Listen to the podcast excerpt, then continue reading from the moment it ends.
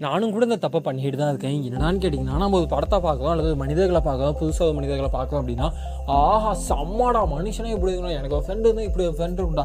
கடைசியாக ஒரு படம் பார்த்தா இப்படி ஒரு படம் பார்க்கணும்னு சொல்லி ஏதோ ஒரு உணர்ச்சி வசப்பட்டு இது தாண்டா உலகத்திலேயே பெஸ்ட்டு இவன் தாண்டா உலகத்திலே பெஸ்ட்டு அப்படிங்கிற மாதிரி ஒரு வாதத்தை வச்சதும் ஆனால் ஒரு சில வருடங்கள் கழிச்சோ அல்லது ஒரு சில நாட்கள் கழிச்சோ இல்லை ஒரு சில மணித்துளிகள் கழிச்சோ நம்ம அந்த மனிதர்களை பழகும்போதோ இல்லை அதை விட பெஸ்ட்டான ஒரு படத்தை பார்க்கும்போது நமக்கு என்ன தோணும்?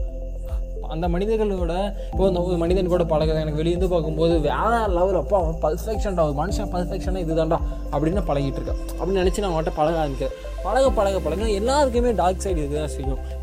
ஒரு காயின்கோ டபுள் சைடு இருக்குல்ல அது போல் எல்லாருக்கும் ஒரு சைடு இருக்க தான் செய்யும். அவங்களை வெளிக்காடுறது கூடாது. இப்போ எனக்குன்னு ஒரு சில விஷயங்கள்லாம் டார்க்னஸாக தோணும். அது என்னோட வீக்னஸ்னு தோணும். அதனால் என்ன பண்ணுவேன்?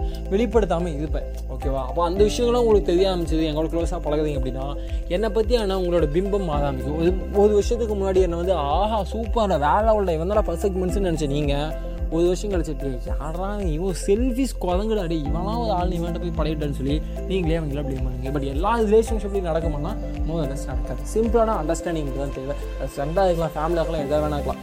யாருமே ஹண்ட்ரட் பர்சன்ட் எதுவுமே இல்லை. எதுவுமே இல்லை. நீங்கள் வந்து ஒரு கருத்தியில் முன்வைக்கிறீங்க. ஃபார் எக்ஸாம்பிள் இன்றைக்கி நான் சொல்கிறேன் காந்தி சொன்ன அந்த அமைதி வழி தான்டா உலகத்திலே பெஸ்ட்டு நீங்கள் எந்த வேணால் பண்ணுங்க அந்த அமைதி வழியில் போனீங்கன்னா எஸ் அஃப்கோர்ஸ் அந்த தேசமும் அந்த நாடும் அந்த மனிதர்களும் வந்து வேற லெவலில் வாழ்க்கையில் வந்து ஜெயிக்கலாம்னு நான் சொல்லலாம் பட் உண்மையானலாம் அதே மாதிரி எல்லா இடங்களையும் அமைதியாக நம்மளால் வாழ முடியும்? சத்தியவே முடியவே முடியாது. ஏன்னு கேட்டீங்க எஸ் நைன்டி நைன் பர்சன்ட் உங்களால் இருக்க முடியும். ஆனால் அந்த ஒன் பர்சன்ட் உங்களால் இருக்கவே முடியாது.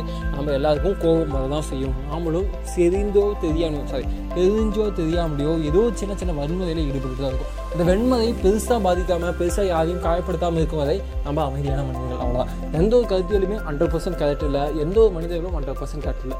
எதுவுமே இங்கே ஹண்ட்ரட் பர்சன்ட் இல்லை. எல்லாமே ரொம்ப எக்ஸ்ட்ரீம்னா நைன்டி நைன் பர்சன்ட் அவ்வளோதான் அந்த ஒன் பர்சன்ட்ங்களோட வேல்யூ அந்த நைன்டி நைன் பர்சன்டோட பல நேரங்களாக அதிகமாக இருக்கும். அதை மட்டும் நம்ம முடிச்சுக்கோங்க